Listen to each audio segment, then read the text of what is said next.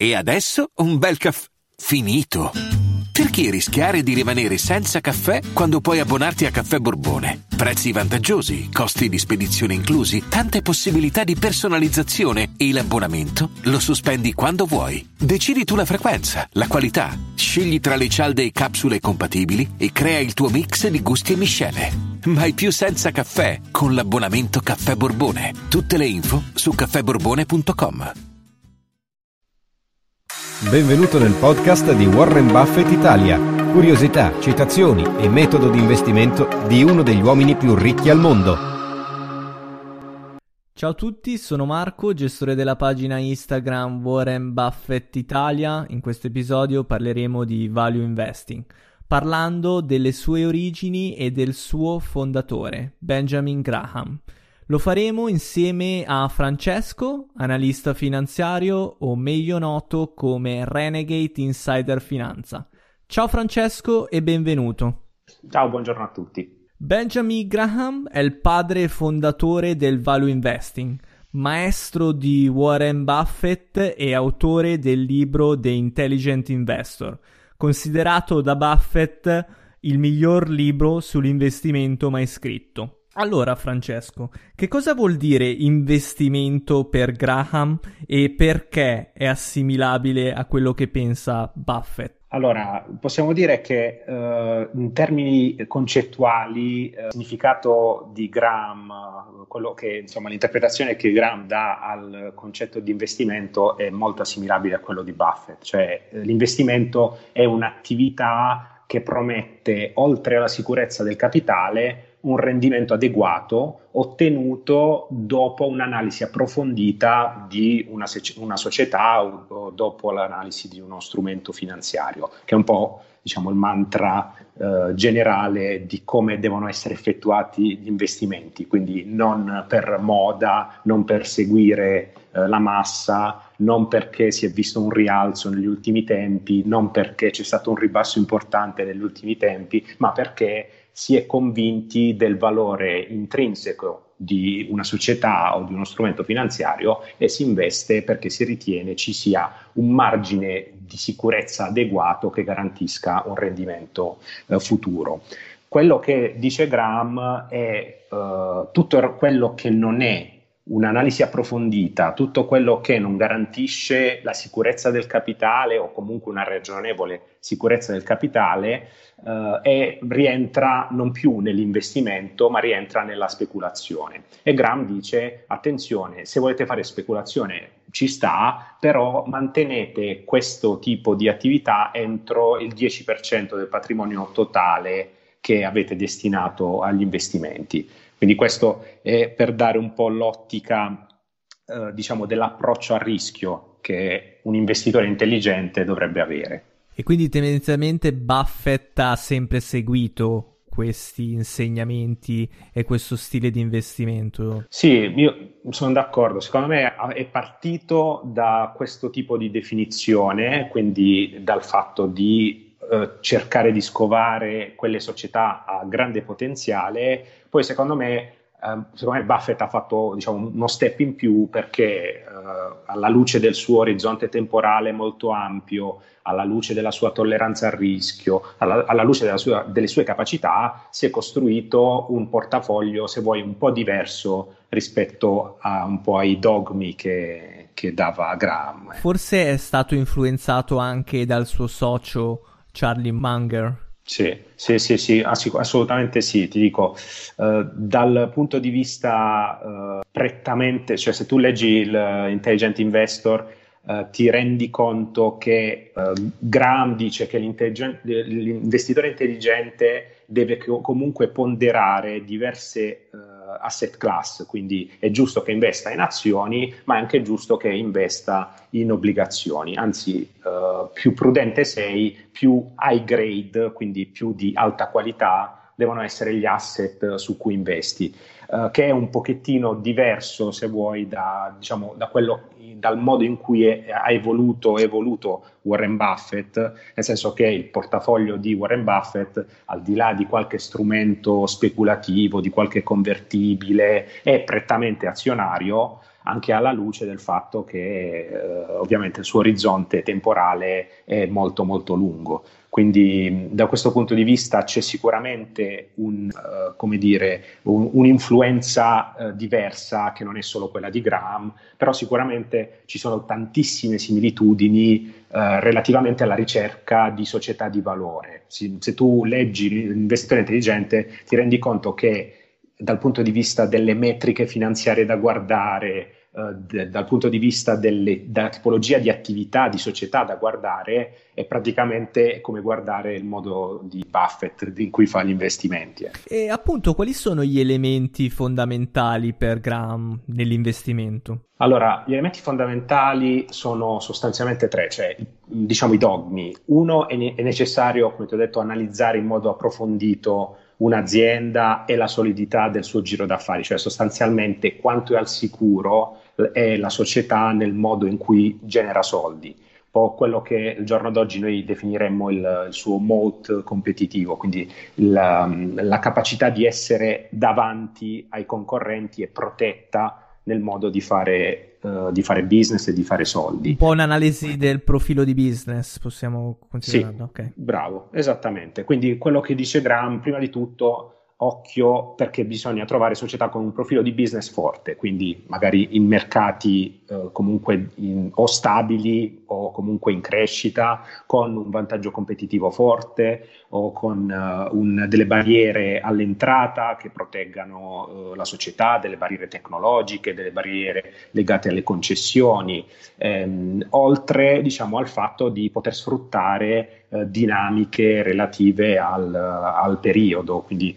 se adesso tu pensi a, a come si, si, è orientato Buffett no? in questo momento in cui Uh, tutti pensano all'inflazione, tutti pensano a un aumento dei prezzi delle materie prime, tutti pensano a un nuovo superciclo. Buffett è già da sei mesi che si è posizionato in questo, in questo senso qui, cioè l'investimento nelle, nelle società di trading giapponesi, secondo me, va proprio ad insistere su questo tipo di aspetto. Quindi, secondo me, um, il fatto di capire Uh, quanto protette, quanto possano beneficiare delle società da un certo andamento del mercato, lo ritrovi necessariamente nel libro Investitore Intelligente. E qui è curioso il fatto che Buffett non abbia ceduto a questa crescita delle azioni grow e quindi si sia lasciato scappare dei rendimenti. Cosa ne pensi a riguardo? Sì, ma guarda, in realtà se tu leggi l'investitore intelligente, lui eh, ammonisce un po' quelli che investono in gross stock solo perché magari hanno un trend di crescita eccessivo, perché dice attenzione, bisogna anche tutelarsi con, uh, sulle perdite. Queste società che crescono tanto, ovviamente anche a, fru- a fronte di un fatturato uh, in crescita, hanno anche molti rischi, perché molto spesso il mercato pondera che questa crescita possa andare avanti al, nel lungo, lunghissimo periodo il problema è che tanto più cresce dimensionalmente la società, tanto più difficile sarà crescere in percentuale. Cioè se la società mi cresce, per dirti, fa 200 milioni di fatturato e mi cresce di 200 milioni l'anno di fatturato, è chiaro che il primo anno mi farà più 100%, il secondo mi fa più 50%, poi più 25%, eccetera, eccetera. Quindi anche da quel punto di vista, il, molte volte il prezzo delle azioni grow eh, è può essere eccessivo, ecco, senza considerare il fatto che uh, Graham non prende neanche in considerazione società che sono magari in perdita e lo saranno per i prossimi 3, 4, 5 anni. Ecco, questo, ed è un po' quello che, uh, che dice anche Buffett, cioè se tu vedi suo, la sua panoramica di investimenti eh, è molto difficile trovare società eh, in perdita. Ecco, adesso mi viene in mente solo l'IPO di Snowflake su cui peraltro ci ha fatto un, un, grandioso investimento e per il momento un grandioso profitto, eh, però sono tutte società, anche la stessa Amazon, no, che è eh, dipinta da tutti come una società grow, alla fine è una società che fa 40-50 miliardi di free cash flow all'anno quindi non difficile considerarla pura grow, una società del genere. Certo, quindi continuiamo un attimo con i fondamentali, stavi finendo? Sì, il secondo aspetto, è, eh, che poi è un po' già menzionato, è proprio quello di tutelarsi contro le perdite più ingenti, quindi scegliere un asset class o scegliere una società che sia, tra virgolette, high grade, quindi molto buona e molto forte, con dei fondamentali che siano accettabili. E poi un, un, ultimo punto è, se vuoi, una sorta di esortazione alla moderazione, cioè as, diciamo aspirare a delle prestazioni che siano adeguate e non straordinarie, perché per l'appunto, collegandoci a quello che abbiamo detto prima, eh, rendimenti troppo elevati spesso possono esporre anche a rischi eccessivi e eh, quindi potrebbero un po' Uh, nettare il profitto che si è conseguito fino ad un determinato uh, momento. Uh, a, a, questo proposito, Graham sottolinea anche il fatto di fare attenzione a non contrarre prestiti per comprare o detenere titoli, quindi quello che un po' adesso gli hedge fund stanno facendo facendo tantissimo, ovvero quello di andare a leva sugli investimenti per beneficiare di questa crescita del mercato, che però può ritorcersi contro in una maniera devastante. Eh, abbiamo visto negli ultimi giorni il caso di Archegos e delle perdite che una singola posizione ha causato a uh, banche di, di, dimensioni enormi come possono essere Nomura, Credit Suisse, uh, UBS, Deutsche Bank, ci deve fare un po' riflettere sul fatto che la leva è uno strumento estremamente pericoloso. Esatto, citando anche Buffett, dice ho visto tante persone fallire per problemi di alcol e per i prestiti. esatto. In- invece che tipi di investitori esistono per Graham e come si comportano? Allora, per Graham sostanzialmente vengono clusterizzati due tipi di investitori. C'è l'investitore difensivo, cioè quello che fa bene a partire con uh, un portafoglio, tra virgolette, con, conservativo, suddividendo uh, il, diciamo, l'investito 50-50 azioni di elevato profilo e bond di elevato standing. Um, diciamo che uh, Graham ovviamente guarda all'orizzonte di lungo periodo, no? non guarda a un orizzonte di breve. Adesso come adesso, sai, investire 50% in bond potrebbe essere, anche per stessa missione di Warren Buffett negli ultimi tempi, potrebbe essere controproducente. Bisogna essere ovviamente attenti alla tipologia di bond che si va a scegliere. Uh, Warren Buffett nell'ultima lettera agli azionisti ha proprio evidenziato il fatto che i rendimenti sui bond sono ai minimi degli ultimi uh, 40 anni e quindi diventa un po' problematico riuscire ad estrarre valore da questo tipo di asset class. D'altro canto va anche sottolineato che i bond tendono ad essere generalmente più resilienti, soprattutto nelle fasi recessive del mercato. Quindi se da un lato il mercato, crolla, il mercato azionario crolla del 20, 30, 50% o, o più, quando siamo arrivati a, all'epoca della bolla.com, il mercato dei bond tende ad essere più resiliente se non addirittura a guadagnare valore. Ecco, tolta appunto questa contingenza di breve periodo in cui c'è questa correlazione positiva tra, tra bond e azioni che stiamo notando. Eh, detto questo, eh, Graham anche evidenzia il fatto dell'importanza del dollar cost averaging, cioè praticamente quello che noi chiamiamo PAC, cioè un piano di acquisto mensile, perché in, maniera, in questa maniera qui riesci a uh, mediare eh, il tuo prezzo di carico su una determinata asset class senza esporti troppo agli swing, uh, ai ribassi e rialzi uh, di, una, um, di, un determinato indice. Quindi senza cercare di andare a fare, trovare il market timing corretto per entrare a mercato. Quindi... Esatto, diciamo che sì, sotto questo punto di vista per Graham il timing è importante ma non è fondamentale, cioè nel, nel libro L'investitore intelligente ne parla però più diciamo su una questione legata ai fondamentali, cioè dice se avete visto che c'è un ribasso importante su una società, ritenete che questo ribasso sia temporaneo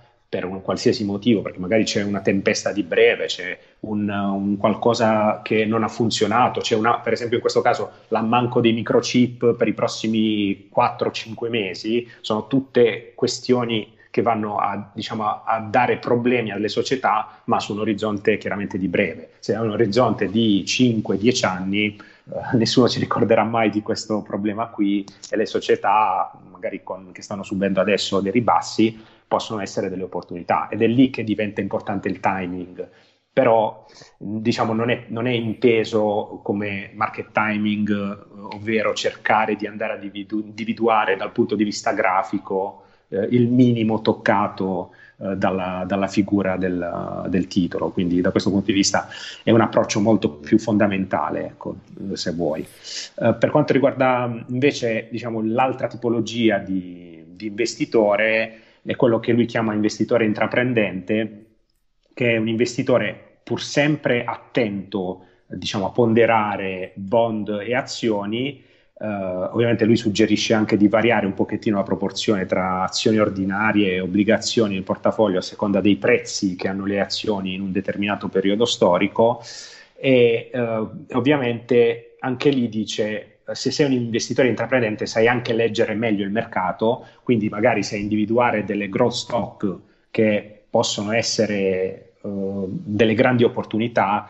Lui fa, fa, per esempio, quando parla di growth stock, parla comunque di società sì in crescita, ma che sono già inutili, quindi un po' diverso dalla concezione che abbiamo adesso di growth stock. Lui parla ad esempio uh, di growth stock dicendo che il prezzo utili Uh, non deve essere superiore a 20 volte o a 25 volte se consideri gli utili medi uh, degli ultimi 7 anni. Uh, se, ovviamente le gross stock che guardiamo noi adesso nel mercato, soprattutto sul Nasdaq, sono società, è vero, con grande crescita del fatturato, ma tutte fortemente in perdita. E quindi è anche difficile individuare eh, il, um, dire, una società che sia un'opportunità guardando le metriche che ci dà Graham. E forse anche quello è il motivo per il quale Warren Buffett non si spinge tanto su questo tipo di, di società.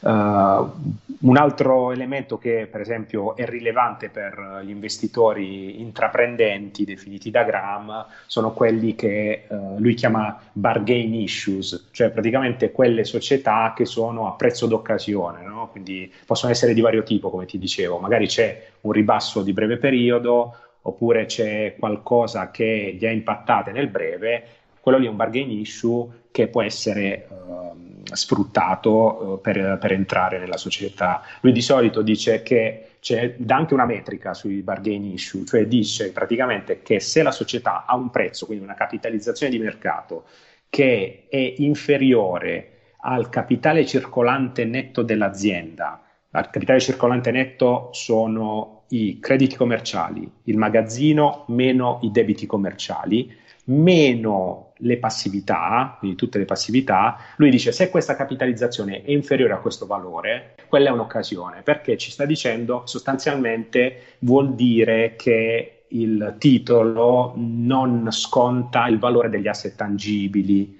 eh, della società e quindi può essere un'occasione perché essendo tangibili sicuramente c'è un valore non riconosciuto.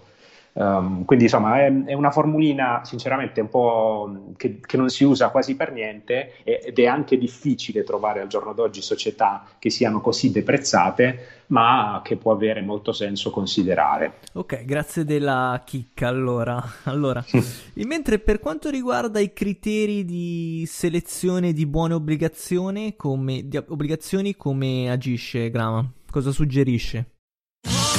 Sotto costo 1 euro. Fino all'11 maggio il frigorifero combinato Samsung con AI Energy Mode per risparmiare energia è tuo a 599 euro perché 1 euro batte forte sempre. Uh, Graham guarda uh, un indicatore che è molto attuale, è quello che nelle banche di oggi viene chiamato interest coverage, che mette in rapporto sostanzialmente l'EBIT o l'EBITDA rispetto agli interessi pagati uh, dalla società. Lui sceglie, anziché l'EBIT o l'EBITDA, sceglie l'utile al, all'ordo delle imposte, quindi l'utile ante imposte, e dice che eh, il rapporto sulla media dei sette anni dell'utile ante imposte sugli interessi pagati deve sempre essere di almeno sette volte per le società industriali o 4-5 volte per altri tipi di società un po' più infrastrutturali. Questo cosa ci, ci dice? Semplicemente che in un'ipotesi di rinnovo continuo del debito eh, la società deve essere almeno in grado di garantire la copertura degli interessi. Se è in grado ampiamente di garantire questa copertura, le obbligazioni saranno al sicuro e verranno eh, ripagate eh, dalla società. Oltre a questo, ovviamente, è importante guardare, dice Graham, anche alle dimensioni della società, cioè tanto più piccola, tanto più piccolo il suo fatturato, tanto più piccoli sono il valore degli asset della società, e tanto più a rischio è il suo rimborso uh, degli interessi. Quindi dice attenzione, va bene questo rapporto, ma assicuratevi anche che la società abbia delle dimensioni accettabili dal punto di vista proprio strutturale. Ok, chiaro. Mentre per quanto riguarda l'investire in azioni, quali sono le regole di Grama? Allora, ci sono secondo me delle bellissime regole che tutti credo debbano guardare ovviamente alcune sono meno applicabili di altre, però sono veramente interessanti perlomeno da, da sapere. Innanzitutto, ancora una volta, per quanto riguarda le azioni, è importante guardare le dimensioni. Ancora una volta lui dice, mi raccomando, guardate società con almeno 250-300 milioni eh, di fatturato e non meno di 50 milioni di total asset, soprattutto per, per le utility.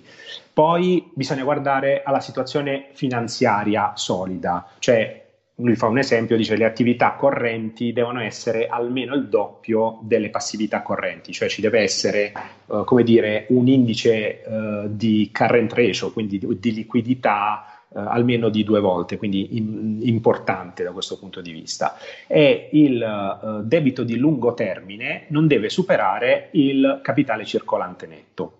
Quindi sostanzialmente ci sta dicendo che la il modo in cui la società va a liquidare i propri crediti, il proprio magazzino, deve essere maggiore del debito a lungo termine, quindi la posizione debitoria deve essere quanto mai contenuta. Poi guarda i dividendi, ovviamente da, da, buon value investor lui dice voglio che la società in cui io investa abbia pagato i dividendi con continuità negli ultimi vent'anni, che insomma è abbastanza demanding come cosa, però eh, questo è già un, un, bel modo per fare screening eh, delle società value. E poi dice: Non voglio che la società abbia registrato una perdita negli ultimi dieci anni. Questo perché? Perché eh, tanto più è sicuro che la società registri sempre un utile, tanto più è protetta dal punto di vista del business model, cioè non ha rischi o ha meno rischi che entri un nuovo concorrente, che ci sia qualche cambiamento regolatorio che vada ad impattare il suo modo di fare business.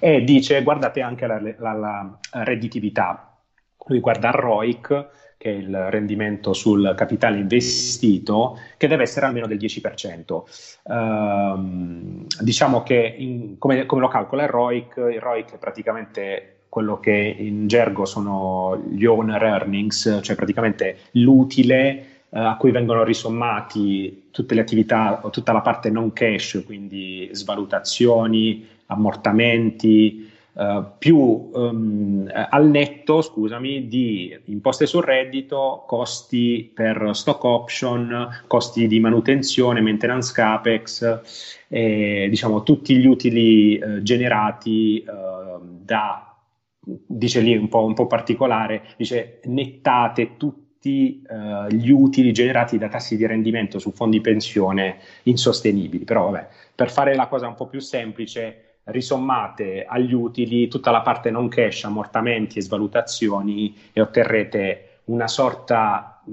di uh, appunto utile aggiustato che andrete a rapportare sul capitale investito. Capitale investito sono praticamente le attività totali, total asset della società, meno la liquidità uh, in, uh, in, pancia a, alla società. Questo è il modo in cui lui calcola il capitale investito. Poi diciamo che nella, nell'accezione moderna capitale investito è un po' diverso, si calcola in maniera diversa, però diciamo, questo è un po' il suo, il suo, modo di calcolarlo e dice finché mi trovate società con ROIC superiore al 10% avete uh, un buon margine diciamo, di guadagno uh, sulle, uh, sul vostro investimento. Altre, altre due, altri due indicatori carini da, da, guardare sono la crescita degli utili per, per azione, lui dice su un orizzonte di 10 anni la società deve aver accresciuto gli utili per azione almeno di un terzo, quindi circa il 33%, e, e di lì diciamo che secondo me società del genere se ne trovano soprattutto al giorno d'oggi e poi il prezzo, qui invece è un po' più complicato, il prezzo non deve essere superiore a 15 volte la media degli utili dei, degli ultimi tre anni. Qui purtroppo Uh, vuoi o non vuoi, siamo in un mercato molto, molto pompato, anche frutto di tassi di interesse particolarmente bassi e uh, quindi è difficile un attimino andare a trovare società con price earning che siano sotto le 15 volte, questo è assolutamente complicato. Lui dice comunque ad ogni modo vi suggerisco di fissare un limite, cioè non andate mai su società che hanno 25 volte gli utili medi uh, in termini di price earning o uh, 20 volte gli utili uh, degli ultimi 12 mesi. Perché... O magari vedere anche la media di mercato, quindi considerare anche... Ah sì, certo. Diciamo che sì, sicuramente al giorno d'oggi quello che aiuta molto dal mio punto di vista è quello che si fa in banca è guardare ovviamente i competitor, e soprattutto società che sono molto molto simili nel modo di fare business e comparare, vedere quale ha un price earning più basso rispetto all'altro e chiedersi anche il perché ovviamente. Se è perfettamente comparabile andare su quella più economica, chiaramente, um, e anche guardare lo storico, cioè se hai una società che mediamente sul ciclo economico storico, tipo degli ultimi 5, 7, 10 anni, ha avuto un price earning di 20 volte o anche 25 e adesso scambia a 17-18, perché non, non, puntarci? Ovviamente devi farti delle domande, chiederti per quale motivo adesso è la quotazione un po' più depressa, però se ci sono magari dei motivi di breve periodo o semplicemente il mercato in questo momento non riconosce a sufficienza uh, le prospettive di queste società, ti faccio l'esempio adesso delle utility che sono in un momento secondo me abbastanza depresso rispetto ai multipli storici, allora uh, perché non investirci? Ok, questa è un po' la, uh, la logica. Uh, la logica poi diciamo di, davanti alla, alla questione di, delle 25 volte degli utili medi, secondo me è molto legata a quello che è il, lo Schiller price earning, cioè praticamente il um, cyclically adjusted price earning, cioè praticamente un indicatore di mercato utilizzato in finanza che anziché considerare il semplice pre- price earning, eh, per esempio dell'SP 500, considera sugli earning la media degli ultimi dieci anni degli utili delle società dell'SP 500 aggiustate per l'inflazione e storicamente il valore medio è di circa, negli ultimi 20-25 anni, è proprio di circa 25 volte, quindi, uh, ed è quella un po' un'indicazione uh, che ci deve servire. Lui dice attenzione perché se le azioni scambiano a valori superiori a queste 25 volte, è possibile che nei prossimi anni non otterranno il rendimento che magari hanno garantito eh, negli anni precedenti. Quindi questo secondo me è assolutamente interessante e corretto da guardare ed è una, una metrica che è molto attuale al giorno d'oggi. Adesso ti faccio una domanda che si fanno un po' tutti gli investitori che seguono la filosofia di Warren Buffett. Come capire quando un'azione è sottovalutata e quali sono gli indicatori che dobbiamo guardare e valutare? Sì, allora, uh, dal punto di vista value, sicuramente ha senso guardare a quello che abbiamo appena detto su, sulle azioni, uh, quello che dice Graham su um, come riconoscere delle azioni che sono value e che possono avere senso uh, in termini di investimento. Poi lui dà anche un'altra serie di indicatori abbastanza ehm, carini eh, che possono essere per esempio la valutazione del patrimonio netto contabile. Uh, Graham dice se guardate una società che ha un patrimonio netto contabile, mi raccomando occhio a tenere presente a mente la formula, cioè il patrimonio netto contabile, cioè l'equity maggiore della metà della market cap della società più i debiti finanziari, che sarebbe una sorta di enterprise value. Tradotto, diciamo per semplificare, possiamo dire se il price book value è superiore a circa 2-3 volte a seconda del settore, di queste, di, della società, allora la società potrebbe essere un pochettino a rischio di essere sopravvalutata. Parliamo di società value. Se invece il price book value è sotto le due volte e mezzo, tre, allora può avere senso investire in, in questa società perché vuol dire che il mercato non sta riconoscendo la crescita futura uh, degli utili uh, delle, delle, società. L'esempio più classico, secondo me, in questo momento è uh, quello delle banche. Adesso la maggior parte, se non quasi tutte le banche e le società finanziarie scambiano ad un price book value inferiore all'1 è chiaro che il mercato sta già scontando che eh, l'equity di queste banche andrà a deprimersi magari l'anno prossimo. Perché? Perché magari usciranno, ci saranno le, le sofferenze, eh, ci saranno eh, la fine della moratoria sui mutui, quindi potranno uscire a bilancio dei, nuovi, dei problemi che magari eh, non sono stati già coperti dagli accantonamenti delle banche eh, per sofferenze future. Eh, d'altro canto, sai, avere il mercato forse sta un pochettino penalizzando troppo queste società alla luce, uno, delle prospettive di lungo periodo, due, del fatto che se l'inflazione sale, se i tassi di conseguenza salgono, le banche ci fanno più margine, quindi vanno a gonfiare comunque il fatturato. Ed è per questo che magari può avere senso, mh, guardando a queste metriche che ci suggerisce Graham, ehm, dedicarsi a, alle banche. Tanto più poi ovviamente il loro potere contrattuale, il loro posizionamento di mercato è forte, come ad esempio in Nord America, cioè negli Stati Uniti e in Canada, c'è veramente molta concentrazione di banche, cioè le banche sono così forti che non si fanno concorrenza tra di loro, si spartiscono il loro mercato senza darsi problemi. In Europa già è diversa la situazione perché hai tante banche, molta polverizzazione, nei prossimi mesi sicuramente vedremo tante aggregazioni di banche che devono in qualche modo eh, gestire il cambiamento, l'aumento delle sofferenze attraverso le acquisizioni per creare sinergie e generare valore per gli investitori. Quindi la situazione è un po' più facile, se vuoi, su, sugli Stati Uniti e sul Canada, dal mio punto di vista. Poi uh, un, altro, uh, un, altro, indicatore, un'altra indicazione che lui dà è quello di concentrarsi uh, su titoli che vengono scambiati ad un prezzo vicino al valore dei tangible assets. Okay? Quindi lui dice di solito il mercato deve riconoscere un valore che è pari almeno al valore degli asset uh, tangibili della società.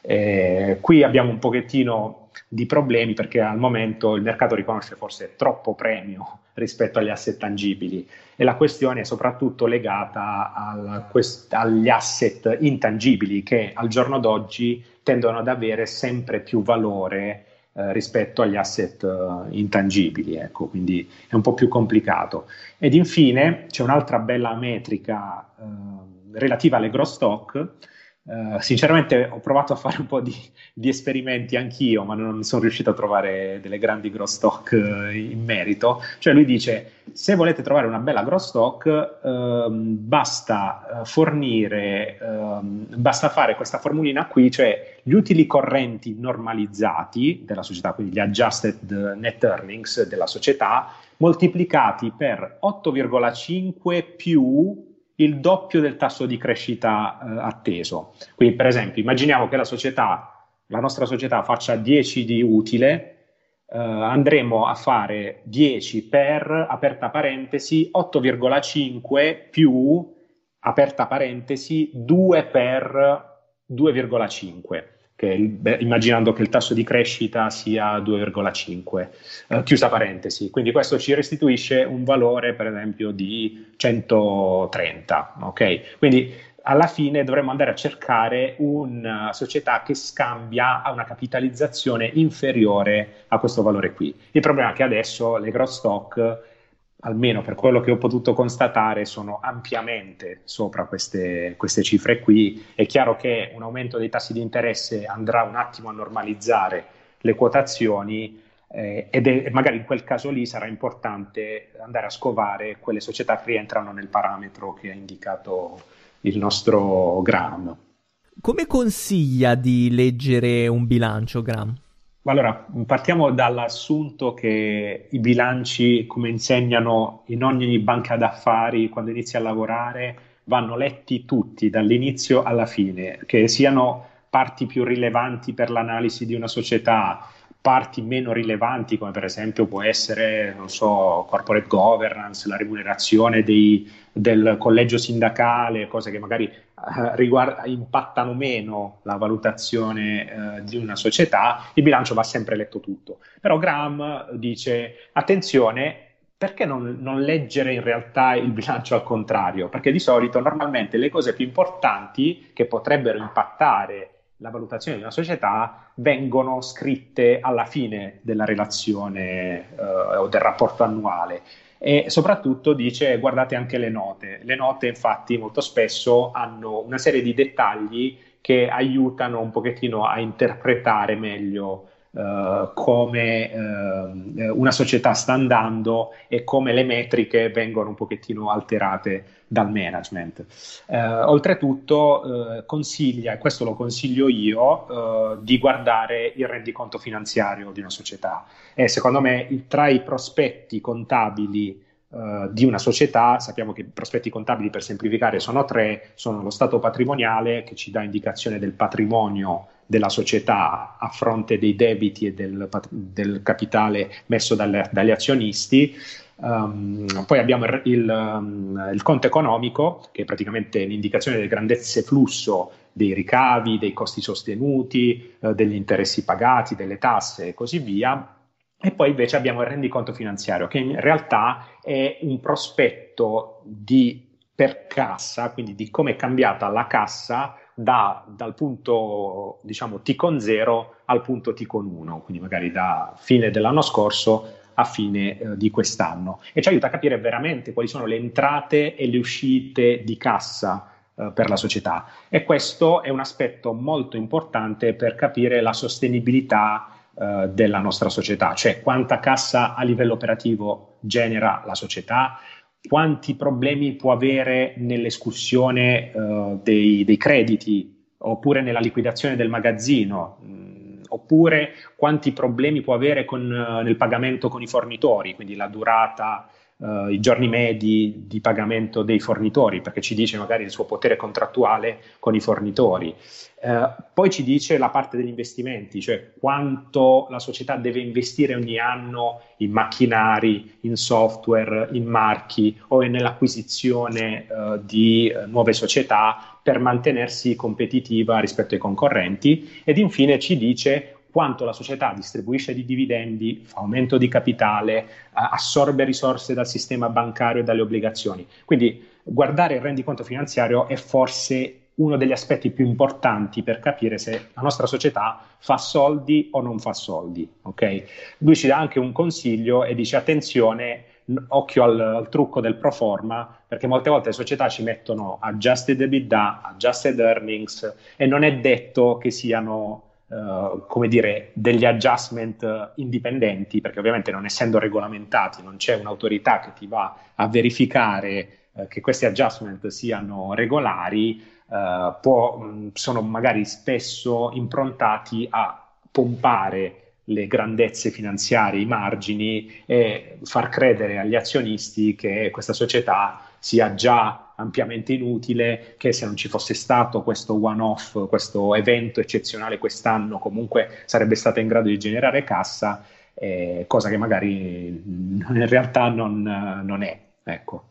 Mentre riassumendo, in cosa si differenzia l'approccio di Graham da, rispetto a quello di Warren Buffett? Allora, secondo me, uh, come ci siamo detti all'inizio, uh, Graham è per Buffett il punto di partenza, cioè uh, è il modo, è il, diciamo, il maestro che secondo me gli ha detto, gli ha insegnato uh, come riconoscere delle società che hanno un valore intrinseco. Poi dopo Buffett ha fatto un po', diciamo, è cresciuto, è entrato a contatto con altri tipi di investitori, altri tipi di mentalità ed è la ragione per la quale Buffett e il suo portafoglio sono molto diversi rispetto a quelli che suggerisce, a quello che suggerisce eh, l'investitore intelligente di Graham. Cioè il portafoglio di Buffett, abbiamo detto, essere prettamente azionario più qualche strumento speculativo, quello di Graham è un po' più improntato a un misto tra bond e azioni. Uh, lui ammette anche in realtà la possibilità di avere un portafoglio tutto azionario, però dice attenzione, uh, uno, bisogna avere i soldi a sufficienza per mantenere le spese correnti, quindi nel caso di un investitore privato devi avere i soldi a sufficienza per poter campare e far campare la tua famiglia almeno un anno. Uh, poi bisogna avere, investire in maniera costante di qui ai prossimi vent'anni, no? quindi il concetto che ci dicevamo del um, dollar cost averaging. Ed infine bisogna avere anche pelo sullo stomaco, cioè essere pronti a resistere a ribassi anche forti, come ad esempio il bear market che abbiamo visto nel 2000 con l'esplosione della bolla.com che ha portato a ribassi molto molto importanti, per esempio nel caso del Nasdaq, che sono stati recuperati dopo 13 anni, è chiaro che non è una cosa che si vive a, a cuor leggero, ok? Quindi eh, lui dice occhio, diversificate perché questo vi può permettere di gestire una volatilità importante, ma non solo a livello proprio di asset class, quindi bond, obbligazioni, commodity o quel che è, ma anche a livello proprio di settore, cioè andare a mettere soldi solo sul Nasdaq, quindi solo su società teoricamente tecnologiche o quasi o per la, per la maggior parte, è chiaro che ti espone ad un rischio di ritracciamento legato a quel singolo settore e lo stiamo vedendo in questi, in questi mesi qua. Ancorché possa essere di, uh, di, breve periodo, è chiaro che i ribassi sul Nasdaq uh, si, si, stanno, si, stanno, notando tutti ed è, ed è per questo che l'SP 500 forse può essere un investimento quanto mai uh, più azzeccato in un, periodo, in un periodo come questo. ricordo a tutti che durante la bolla.com appunto il, il Nasdaq ha, ha, preso, ha, preso, delle belle botte ha perso quasi dopo... il 50% se non di più esatto, esatto. sì se non di più e ci ha messo uh, più, quasi 13 anni per recuperare. l'S&P 500 ci ha messo 4 anni. Quindi se tu avessi fatto Uh, con la strategia del dollar cost averaging, avessi fatto un pack, sicuramente diciamo, avresti sentito l'impatto, ma l'avresti sentito molto meno eh, rispetto ad un investimento a un pack sul Nasdaq, ecco, per farci, per farci capire. Quindi, secondo me, il messaggio chiave che accomuna un po' tutti e due è la diversificazione. Poi eh, Buffett, secondo me, avendo anche un approccio al rischio diverso, avendo le capacità di riconoscere società sottovalutate e soprattutto avendo un orizzonte temporale molto molto ampio, che non è quello di 10-20 anni di cui parla Graham, ma è quello della vita, è chiaro che secondo me molto, um, è un po' evoluto da questo punto di vista. Chiaro, ok. Siamo in chiusura. Grazie a tutti per averci seguito, grazie mille ancora Francesco. Grazie a voi, è un piacere. Consiglio a tutti di andare a seguire Francesco sulla sua pagina Instagram Renegade Insider Finanza. Ciao a tutti, alla prossima. Ciao.